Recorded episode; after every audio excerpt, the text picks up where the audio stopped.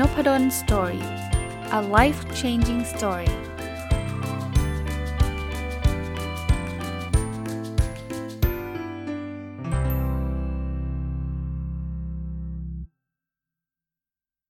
วัสดีครับ ยินดีต้อนรับเข้าสู่นพดล Story Podcast นะครับ วันนี้วันเสาร์นะครับ ก็ยินดีต้อนรับเข้าสู่รายการ Weekend Entrepreneur หรือผู้ประกอบการวันหยุดนะครับ วันนี้หยิบหนังสือเล่มนี้มา ผมว่าเหมาะกับผู้ประกอบการวันหยุดมากนะ ชื่อ The Rise of Upreneur นะครับ แปลเป็นไทยชื่อทยานสู่ผู้ประกอบการนะครับ เขียนโดยคุณคริสดักเกอร์แล้วก็แปลโดยคุณนิชาภาชีวสุจินนะ ผมไปซื้อมาจากสำนักพิมพ์ Live Rich ของโค้ดหนุ่มนะครับมันนี่โค้ชนะ ก็อ่านจบแล้ว แล้วคิดว่าตามชื่อนะ Upreneur เขาก็เป็นคำผสมระหว่างคำว่า you ที่แปลว่าตัวเรา นะครับ preneur ก็มาจากคำว่า entrepreneur ที่แปลว่าผู้ประกอบการ เพราะฉะนั้นเนี่ย หนังสือเล่มนี้มันมาแนวว่าเออเราจะเป็นผู้ประกอบการคนเดียวอะ่ะ คือไม่ใช่ว่าจะโตโหตั้งบริษัทใหญ่โตไม่ไม่ใช่นะที่ผมบอกว่าเหมาะกับวิกแอนองเทอร์เพเนอร์หรือว่าผู้ประกอบการวันหยุดก็คือว่า ส่วนใหญ่ผู้ประกอบการวันหยุดก็มักจะทำอะไรคนเดียว คือไม่ได้เป็น requirement นะ ไม่ได้แปลว่า โอ้ยโอ้อย่างนี้ผมทำกิจการกับน้องไม่ได้สิ ไม่ใช่นะครับทำได้นะ แต่ว่าส่วนใหญ่ที่ฟังผมเนี่ยก็คือ ก็อยากจะลุกขึ้นมาใช้วันเสาร์อาทิตย์หารายได้เสริมนะครับ คงไม่ได้ถึงกับขนาดที่ว่าโอ้จะรวมตัวกับเพื่อน 10 คนมาตั้งบริษัท เราทำนู่นทำนี่ด้วยกันขนาดนั้นเนี่ยนะครับ ก็หนังสือเล่มนี้ดีตรงที่เขามีเคสเขามีมีข้อคิดเนอจะเรียกว่ามีข้อคิดหลายข้อที่ผมอยากจะนำมาฝากนะครับเริ่มต้นกันเลยนะครับ ถึงแม้ว่าหนังสือไม่ได้พูดถึงผู้ประกอบการวันหยุด แต่ว่าเอาแมพพลายได้นะ ในหนังสือเขียนบอกว่าคุณต้องดึงดูดคนที่ดีที่สุดสำหรับธุรกิจของคุณเข้ามา และให้คนที่เหลือถอยห่างไปโอ้อันนี้ผมชอบนะคือคนทำทำเป็นผู้ประกอบการเนี่ยบางทีเราชอบคิดแค่ว่าโอ้จะทำไงให้ลูกค้ามามากที่สุด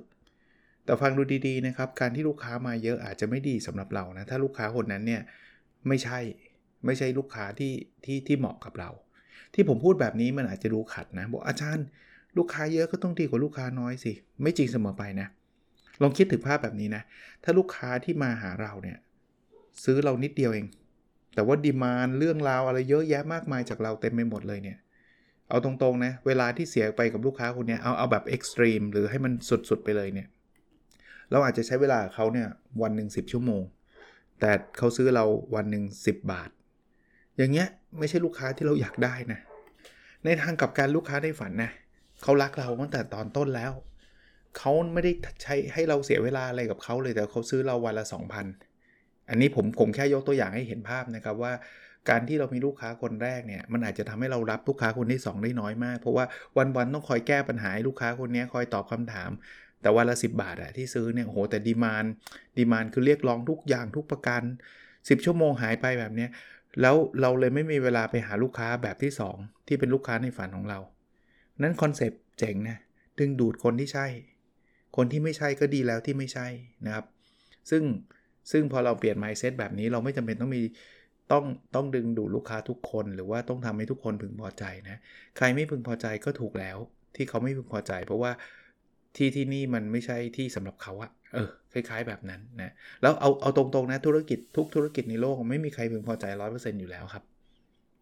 อะ อันถัดมานะที่ผมชอบคือเรื่องความแตกต่างเขาบอกว่าท้ายที่สุดแล้วการเป็นอะไรที่แตกต่างจากคนอื่น ก็จะเป็นวิธีที่ทำให้คนจดจำได้ง่ายกว่าการเป็นเพียงคู่แข่งที่เก่งกว่าเท่านั้น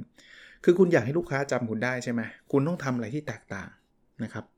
แล้วจะทำยังไงให้แตกต่างล่ะใช่ไหมหลายคนก็จะต้องถามคำถามนี้ ฟังดีๆนะครับ ตามชื่อหนังสือเล่มนี้เลย แท้จริงแล้วนี่เป็นเรื่องของการที่คุณได้เป็นตัวเองอย่างแท้จริง นี่คือวิธีการทำให้แตกต่าง เราเคยคิดแต่ว่าโอ้โหเราต้องอินโนเวชันต้องมีนวัตกรรม ต้องสร้างสินค้าที่มันแตกต่างจากคนอื่น จริง ๆ มันไม่ได้ยากขนาดนั้นนะครับ เราอาจจะไม่ต้องไปคิดค้นนวัตกรรมที่คนอื่นคิดไม่ได้ ซึ่งเอาตรงๆนะการคิดได้แบบนั้นเนี่ยคิดได้ก็ดีครับ แต่โอกาสน้อยมากนะเพราะส่วนใหญ่ที่เราขายขายกันอยู่เนี่ยทุกคนขายกันหมดแล้วทั้งนั้นเนี่ยเพราะฉะนั้นจุดแตกต่างจะมีอยู่จุดเดียวคืออะไร คือตัวตนเรา ผมรับประกันได้นะครับ ในโลกนี้ไม่มีใครเหมือนนพดลมากกว่าเท่ากับนพดลแล้วจริงไหมถูกต้องเลย ไม่มีใครเหมือนกับคุณคุณรวิทหานุสาหะ เท่ากับคุณรวิทหานุสาหะ จะก๊อปปี้ยังไงก็ไม่เหมือน หรือหรือใครก็ตามนะยกตัวอย่างใครสักคนก็ตาม เพราะฉะนั้นเนี่ยอยากแตกต่างต้องเป็นตัวของตัวเองครับ แล้วลูกค้าเนี่ยที่เขาซื้อเนี่ยเขาซื้อเพราะความเป็นตัวตนเราซะส่วนใหญ่นะเอาเอาเอาส่วนตัวผมก็ได้ ผมซื้อหนังสือบางเล่มเนี่ยไม่ต้องอะไรอดัมแกรนเนี่ยผมซื้อเพราะชื่อนะเพราะชื่ออดัมแกรนต์ถามว่าหนังสืออดัมแกรนต์เนี่ยเป็นความคิดใหม่เอี่ยมที่ไม่เคยมีคนคิดมาก่อนเลยในโลกนี้หรือเปล่าไม่หรอก หลายเล่มก็คิดคล้ายๆอดัมแกรนต์นั่นแหละ Give and Take ก็ยกตัวอย่าง Give and Take ก็คือเรื่องการให้มันดีอย่างงู้นดีอย่างนี้โอ้โหมีหนังสือเป็นร้อยเล่มมั้งครับที่พูดถึงเรื่องนี้แต่ทำไมผมยังไปซื้อหนังสืออ่านนะเพราะความเป็นอดัมแกรนต์เนี่ยต่อให้เป็นเรื่องเดียวกัน คอนเซปต์เดียวกัน แต่ความเป็นอดัมแกรนต์ไม่มีเหมือนใครอะวิธีการเขียนเขาก็แตกต่าง อารมณ์แบบนี้ครับสร้างมันขึ้นมาให้ได้ ซึ่งหนังสือเล่มนี้เขาก็จะสอนความเป็นตัวตนของเรา อีกเรื่องก็คือเรื่องเรื่องเรื่องคนที่คุณจะเลือกมาเป็นลูกค้านะเขาบอกว่ามันเป็นหน้าที่ของคุณที่คุณจะทำให้แน่ใจว่าคุณกำลังร่วมงานกับคนที่คุณสามารถสร้างความเปลี่ยนแปลงกับเขาได้มากที่สุด คือคือผู้ประกอบการเนี่ย ถ้ามองอีกมุมหนึ่งไม่ใช่คนขายของนะแต่เรากำลังจะเปลี่ยนชีวิตของผู้คนนะไม่มากก็น้อย ลองนึกภาพนะ ผมเป็นนักเขียนอย่างเงี้ยผมก็เป็นผู้ประกอบการถูกไหมเพราะว่าก็ผู้ประกอบการวันหยุดนี่แหละ ผมก็ใช้เวลาวันหยุด หรือเวลาว่างตอนเย็นในการเขียนหนังสือมาหนึ่งเล่ม แต่หนังสือเล่มนี้มันจะไม่ได้เกิดประโยชน์ใดๆเลย ถ้ามันไม่มีคนอ่านจริงปะเพราะฉะนั้นทุกครั้งที่ผมเขียนหนังสือเนี่ย ผมกำลังคิดว่าผมจะสามารถ ช่วยเหลือเขาได้ยังไง ช่วยเหลือคนอ่านได้ยังไง หนังสืออันนี้มันมี value อะไรบ้าง value นี่ยไม่ต้องมีอะไรเยอะแยะนะครับ แค่อ่านสนุกก็ถือว่าเป็นการเปลี่ยนแปลงชีวิตเขาในทิศทางที่ดีแล้วใช่ไหมเขาเครียดเครียดแล้วเขาอ่านหนังสือแล้วเราขำกิ้งอย่างเงี้ยคนที่เขียนนิยายอ่านแล้ววางไม่ลงเนี่ยก็เปลี่ยนชีวิตเขาได้นะ มันไม่ได้เปลี่ยนขนาดว่า โอ้โห วันนี้จนพรุ่งนี้รวยพันล้านมันไม่ได้ไม่ไม่จำเป็นต้องเปลี่ยนแบบสไตล์ขนาดนั้นนะนะแต่ว่าทำให้เขาดีขึ้นยังไง หนังสือนี้ผมเขียนแล้วผมรู้สึกว่ามันช่วยทำให้ชีวิตคนดีขึ้นแบบนี้แบบนั้น OKR ที่ผมนี่กำลังเขียนหนังสือแล้ว OKR อีกเล่มนะ ผมมั่นใจว่าส่วนตัวนะมันมันจะต้องเปลี่ยนแปลงคนอ่านแน่ๆ มันต้องเปลี่ยนแปลงองค์กรของคนอ่านแน่ๆ ถ้าอ่านแล้วไปทำตาม อย่างเงี้ยพยายามหานี้ให้เจอครับ หนังสือเขาพูดถึงการสร้างแบรนด์ แต่พอพูดถึงแบรนด์ปุ๊บเนี่ยเราชอบนึกถึงโลโก้ใช่ปะ่ะ ผมก็เคยเป็นแบบนั้นเวลาบอกว่าแบรนด์นั้นแบรนด์นี้เราก็จะนึกถึงภาพโลโก้ไอ้โลโก้เนี่ยคือเปลือกนอกครับหนังสือเขียนจริงๆ เล่มอื่นก็เขียนนะ แต่เล่มนี้ก็เขียนเช่นเดียวกันเขาบอกว่าแบรนด์ของคุณคือสิ่งที่คนอื่นพูดถึงคุณ เมื่อคุณไม่ได้ร่วมอยู่วงโต๊ะอาหารงานประชุมในแวดวงอุตสาหกรรม ประชุมในร้านกาแฟหรืองานสังคม แบรนด์ผมเอาแบรนด์นพดล Story คืออะไร มันไม่ใช่ว่าผมเดินไปถามคุณว่ารู้สึกไงกับนพดล Story อันนี้อาจจะไม่ได้ภาพที่แท้จริง แบรนด์คือทุกท่านเนี่ยคุยกัน เฮ้ยฟังนพดล Story ว่าพอดแคสต์เออ ฟังแล้วเป็นไง นั่นแหละคำตอบพวกนี้คือแบรนด์ของผมโอ้อาจารย์ชอบอ่านหนังสือนะเฮ้ยอาจารย์เขาถ่ายทอดเรื่องนี้ดีเรื่องนั้นอะไรเงี้ยคือพวกนี้คือแบรนด์เรา ซึ่งมันต้องต้องต้องถูกสร้างมันขึ้นมา ในหนังสือเนี่ยเขาสอนให้เรานิยามลูกค้า นิยามลูกค้าคือบอกว่าลูกค้าเราคือใครนะครับ เขาบอกว่าการนิยามลูกค้าของคุณเนี่ยไม่ได้ช่วยแค่ให้คุณขายสินค้าให้พวกเขาด้วยวิธีที่เหมาะสมเท่านั้น แต่ช่วยคุณได้คิดว่าพวกเขาจะซื้ออะไรและซื้อไปทำไม ชอบมากนะครับ คือถ้าเกิดเราแคร์ลูกค้าเราเยอะนะนี่นี่นี่ผมแถมให้นะ ถ้าเรายิ่งแคร์ลูกค้าเราเยอะนะ ลูกค้าจะยิ่งแคร์เราเยอะ โดยธรรมชาติ คุณคุณคุณเคยไปกินร้านอาหารสักร้านไหมจริง ๆ อาหารเนี่ยพอๆกันนะร้าน 2 ร้านเนี่ยพอๆกัน แต่ถ้าร้านไหนที่เราเขารู้สึกว่าเขาเอาใจใส่เรามากอะถึงแม้ว่าอาหารมันไม่ได้อร่อยกว่าร้านอื่น แต่เรายังอยากไปเลย เพราะเรารู้สึกว่าเฮ้ยที่นี่เขาแคร์มากเลยนะ เป็นยังไงมั่งครับร้อนไหมเดี๋ยวผมเอาพัดลมมาเปิดให้เฮ้ยแอร์ไม่เย็นเฮ้ยขอโทษนะครับ ตรงนี้มันเปื้อนหน่อยเลยกับอีกร้านหนึ่งก็ไม่ไม่แคร์เลยโอ้โหเคยเจอบางร้านไหมคือแทบจะแบบว่าพี่พี่ช่วยสนใจผมหน่อยได้ไหมคือแบบ ผมผมอยากเอาเงินมาให้พี่แค่จะแค่จะจ่ายเงินยังยากเลยนะครับ เอาเงินมาให้เนี่ยยังยากเลยนะครับ ต้องเรียกแล้วเรียกอีก เดี๋ยวก่อนเดี๋ยวก่อนคือแบบโอ้ต้องรออะเนี่ยเนี่ยยกตัวอย่างนะครับว่าถ้าเราสนใจว่าจะซื้ออะไรซื้อไปทำไม ผมเคยเจออันนี้ผมเล่าต่อต่อเนื่องอีกนิดนึงผมเคยเจอบางร้านนะพอเราจะไปซื้อของเขาเนี่ย จริง ๆเขาขายก็จบนะเขาขายก็จบนะ เพราะว่าเขาได้เงินแล้วก็จบ ผมจะไปใช้ทำอะไรมันก็เรื่องของผมจริงปะ ไม่จำเป็นเลยนะ ที่เขาจะต้องถามด้วยซ้แล้วถ้าเกิดผมเอาไปใช้ไม่ได้ ผมก็คงไม่เบรมเขา เพราะว่าผมไม่ได้ถามเขาไง ผมผมเข้าใจผิดแล้วผมไม่ซื้อ แต่ร้านนั้นเนี่ยผมซื้อผมจำไม่ได้แล้วว่าซื้ออะไร แต่ว่าเขาถามผมบอกพี่จะเอาไปใช้ทำอะไร ผมก็บอกผมใช้อย่างนี้เขาบอกพี่ใช้อย่างนี้ใช้ไม่ได้พี่ พี่ไปต้องไปซื้อร้านนู้นอ้าวบอกให้ไปซื้อร้านอื่นอีกต่างหากเพราะร้านเขาไม่มี อันนี้คืนมาเลยพี่ เฮ้ยประทับใจ คือแทนที่จะเงียบๆไปไม่ต้องถามได้เงิน ไอ้นี่ถามจนกระทั่งไม่ได้เงินเนี่ยแล้วผมผมก็ไม่รู้จะซื้อไปทำไม ก็ต้องคืนเขา แต่ว่าวันหลังนะ ร้านนี้มาก่อนเลย ไม่รู้แหละ มีอะไรก็ฉันต้องร้านเนี้ยแน่นอนเพราะเขาแคร์ไง เขาถามไงว่าเราจะซื้อทำไมซื้อไปทำเพื่ออะไรนะครับ เรื่องการขายเนี่ยผมเชื่อว่านะ ถ้าหลายคนไม่เคยทำเนี่ย จะตะขิดตะขวงใจผมใช้คำนี้ได้เลย ผมมั่นใจเลย ทำไมผมถึงมั่นใจเพราะผมเป็น เฮ้ยขายเหรอ มันดูขายอะแล้วไงฮะ ขายขายไม่ใช่ความผิดยกผิดยก เปลี่ยนเปลี่ยนทัศนคติใหม่ ไม่ใช่ความผิด จริง ๆ แล้วเนี่ยมันคือการแลกเปลี่ยน เราเราไม่จำจำเป็นต้องทำอะไรฟรีๆนะครับ ก็ไม่ฟรีกลายเป็นคนไม่ดีไม่ใช่นะครับ มันคือการแลกเปลี่ยน ถ้าบางคนบอกโอ้โหแต่มันดูเหมือนกับหน้าเลื่อนอะไรเงี้ย เอางี้ ความเห็นผมนะนี่เพิ่มเติมจากหนังสือไปด้วยนะ คือถ้าเกิดคุณตั้งราคาหน้าเลือนจริงๆ คุณตั้งราคาเวอร์วังอลังการจริงๆเนี่ยนะเขาไม่ซื้อคุณหรอกก็จบ คนจะซื้อก็แปลว่า value ที่คุณขายอะ่ะมันต้องมากกว่าราคาที่เขาจ่าย ซึ่งอันนั้นอาจจะเป็นความผิดของคุณนะไม่คนซื้อน้อยลงก็ไม่เป็นไรครับ แต่มันไม่ได้มันไม่ได้ทำอะไรผิด เอางี้เอาเคสส่วนใหญ่นะสินค้าหรือบริการของ Weekend Entrepreneur เนี่ยมันไม่ใช่ผูกขาดไงถ้าผูกขาดนี่ เออ อันนี้ต้องคิดละ ไปคิดราคาแล้วเขาไม่มีทางเลือกเขาก็ต้องซื้อคุณในราคาแพงๆ อันนี้คุณอาจจะไม่ค่อยเอติคอลผูกขาดแปลว่า มันไม่มีเจ้าอื่น มาแข่งกับคุณแล้วสมมติคุณขายก๋วยเตี๋ยวก๋วยเตี๋ยวไม่ใช่ผูกขาดนะครับ ในประเทศไทยมีคนทำก๋วยเตี๋ยวตั้งเยอะ แล้วเกิดคุณบอกว่าจะขายชามละหนึ่งพันขายไปดีครับ ไม่ได้ผิดอะไร แต่คำจะซื้อหรือเปล่าเท่านั้นเอง ไม่ได้ผิดนะ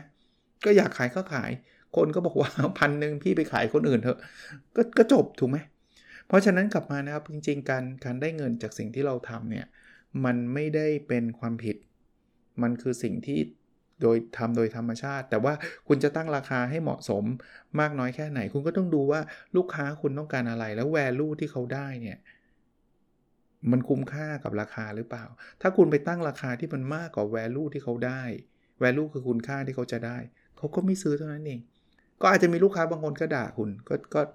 ก็ต้องรับก็เขาต้องรับหมายถึงว่าคุณก็ต้องเข้าใจเขาอะเพราะเขารู้สึกว่าโหแพงจังเลย ไม่เห็นมีประโยชน์เลย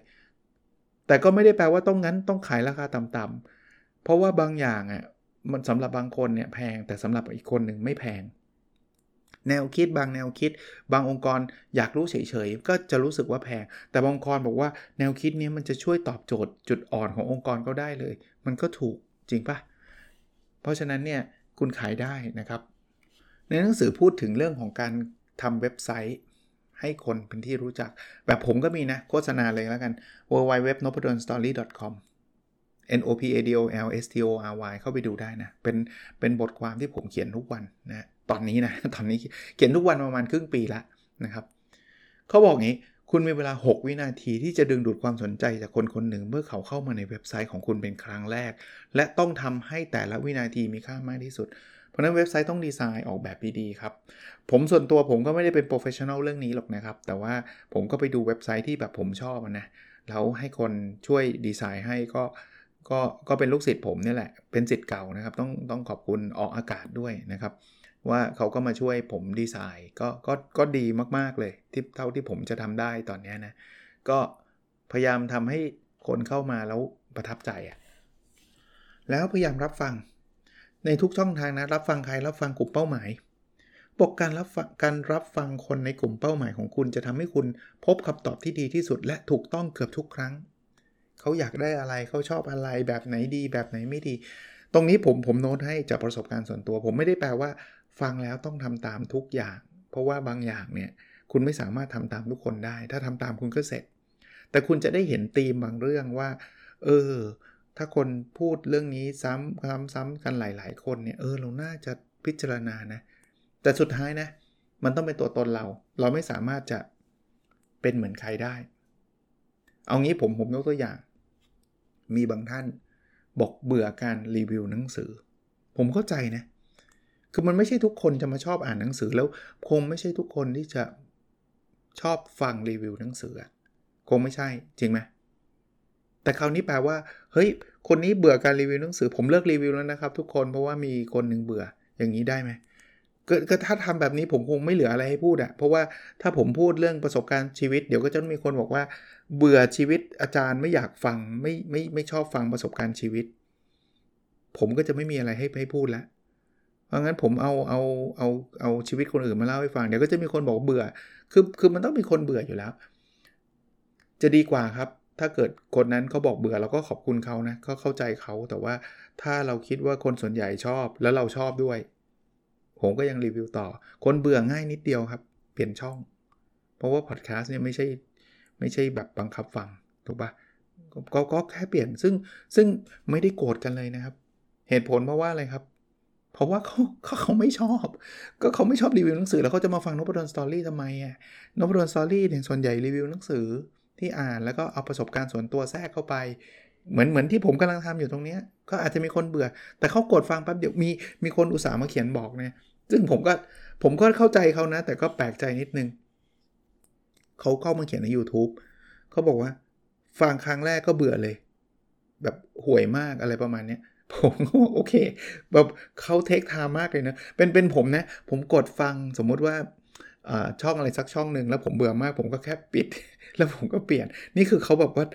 จงใจมากเลยว่าแบบอยากให้อยากให้เธอรู้นะ ว่าฉันนะเพิ่งมาฟังแล้วฉันแบบอีเลยอะ่ะฉันเกลียดเธอทันทีเลยตั้งตั้งแต่ครั้งแรกที่ฟังขอบคุณครับ ขอบคุณผมก็ผม actually ขอบคุณจริงๆนะครับ ขอบคุณครับเฉยๆเลย ก็ก็อุตส่าห์มาเขียนบอกอะ่ะ แต่ก็แปลกดีเท่านั้นเองว่าเป็นเราเราคงไม่เขียนแต่ก็เขาไม่ใช่เราเนาะอะเมื่อกี้พูดถึงเว็บใช่ไหมเว็บก็ต้องมีการเขียนอะไรต่างๆ ใช่ไหมเขาแนะนำครับเขาบอกเนื้อหาที่ดีที่สุดที่คุณจะเขียนได้คือเนื้อหาที่โฆษณาเนื้อหาอื่นๆ ให้อีกที คือพูดง่ายๆว่าเขียนเว็บอาจจะต้องมีเนื้อหาที่บอกว่าทำไมต้องเว็บนี้ แล้วก็ลิงก์ไปยังที่อื่นๆเนาะก็พูดง่ายๆว่าถ้าอ่านเนื้อหานี้เราก็ยังอยากอ่านอีกอีกอีก20บทความที่เหลืออยู่อย่างเงี้ยถ้าคุณเขียนได้แบบนั้นนะสุดยอดเลย จะให้ดีกว่านั้นนะ บทความที่ดีเนี่ยเขาบอกว่า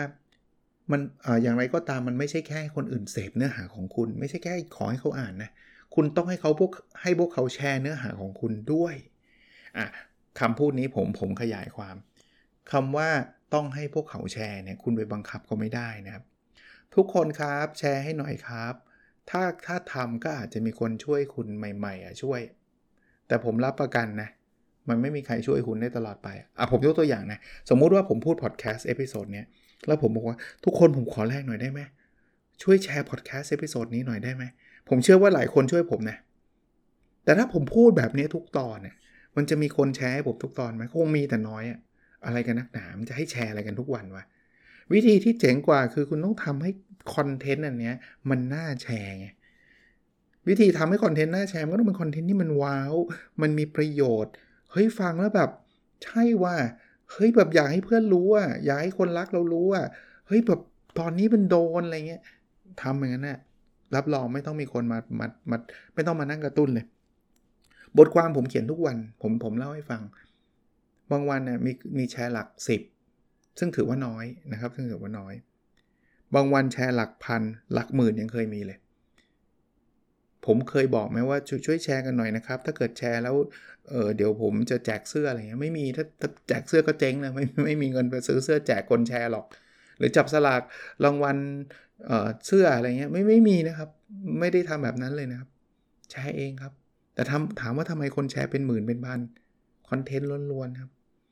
ซึ่งเอาเอาแอบแอบเล่าให้ฟังต่ออีกนิดนึงเดายากด้วยเอา เชื่อไหม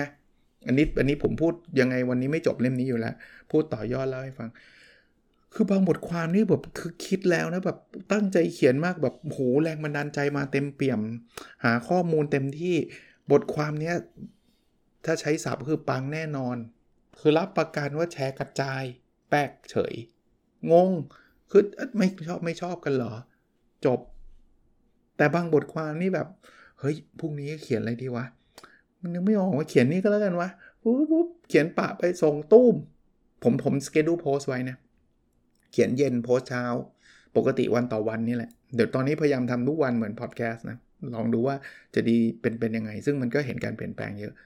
ไม่ได้ไม่ได้เอาตรงๆ ไม่ใช่ว่าไม่ตั้งใจเขียนนะ ตั้งใจเขียนแต่ว่าไม่คิดไม่คิดหรอกว่าไอ้เรื่องเนี้ยมันจะฮิตฮิตกระจาย แชร์เป็นพันเป็นหมื่นเอาสิบางทีเป็นแบบนั้นนะอะมาดูต่อครับ เขาบอกแก้ปัญหาของคนอื่นให้ถูกจุด และทำด้วยความรวดเร็ว คุณจะมีแฟนคลับเพิ่มขึ้นทันที คุณรู้นะว่าเขามีปัญหาเรื่องอะไรแบบไหนนะ แล้วคุณพยายามเขียนบทความทำพอดแคสต์หรืออะไรที่มันถูกจุดเนี่ยถูกจุดก็คือตอบโจทย์ปัญหาเขาอะแล้วทำด้วยความรวดเร็วนะ ยิ่งเขามีคำถามคำถามนะ คุณดึงคำถามเขาอะมามาตอบ ไม่ใช่ว่าหายไป 6 เดือนแล้วค่อยมาตอบ คุณทำแบบนั้นเนี่ย แฟนคลับคุณมา ลองดูนะครับ ไม่ว่าเอางี้ผมเวลาพูดแบบนี้บางคนบอกเอ้ยอาจารย์อย่างนี้ต้องมาทำแบบอาจารย์ใช่ไหมจะต้องเป็นนักเขียนหรือว่าจะต้องมาเป็น podcaster เท่านั้นใช่ไหมเราขายก๋วยเตี๋ยวขายคุกกี้อย่างนี้ได้ไหมได้หมดนะเราใช้พวกนี้เป็นสื่อ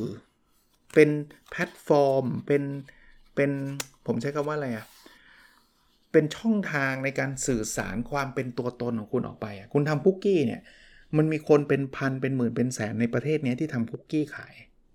ทำไมเขาต้องซื้อคุกกี้จากคุณ แต่ถ้าเกิดคุณมีเรื่องราว อาจจะเรื่องเกี่ยวข้องกับคุกกี้ที่คุณทำชีวิตคุณเปลี่ยนเพราะคุกกี้ หรืออาจจะเรื่องอื่นเลยก็ได้นะเอาเอาเอาตรงๆนะไม่ใช่ต้องเรื่องคุกกี้อย่างเดียวก็ได้นะคุณคุณมีชีวิตประจำวันยังไง แล้วคุณมาแชร์ แล้วก็คุกกี้นี่คืองาน อดิเรก Weekend Entrepreneur ของคุณ แต่ว่างานประจำคุณคือนักบัญชีคนหนึ่งที่แบบโคตรเซ็งงานเลยอะไรเงี้ย แต่คุณเขียนได้อะคุณเล่าได้อะคนสนใจนะครับ แล้วคนก็อยากจะรู้จักคุณ อาจจะไม่ได้อยากรู้จักเป็นการส่วนตัวอะไรหรอกแต่ว่าเออซื้อคุกกี้เจ้านี้ดีกว่าเว้ยเฮ้ยอยากอยากตามอ่านเรื่องราวมันเว้ยว่ามันทำคุกกี้แล้วเป็นไงมันจะรอดไหมเนี่ย Weekend Entrepreneur ฟังอาจารย์นพดลเข้ามาเนี่ยจะมาลองลองทำเนี่ยคนสนใจนะ คนชอบ story คนชอบเล่าเรื่องราวแบบนี้อะชื่อหนังสือเผื่อใครแบบขี้เกียจรออีกสัปดาห์หนึ่ง เพราะว่าผมจัด Weekend Entrepreneur สัปดาห์ละครั้งนะ Rise of You p r e n e u r ทยานสู่ผู้ประกอบการของคุณคริสดักเกอร์และแปลโดยคุณนิชาภาชีวสุจินนะ ไปหาซื้ออ่านได้สำนักพิมพ์ Leaf Rich นะ ก็ลองดูนี่โฆษณาให้เขาเสร็จเลยนะเขาเขาไม่ได้มาให้ผมโฆษณาโฆษณาให้นะครับ โอเค แล้วเราพบกันในสดถัดไปนะครับ สวัสดีครับ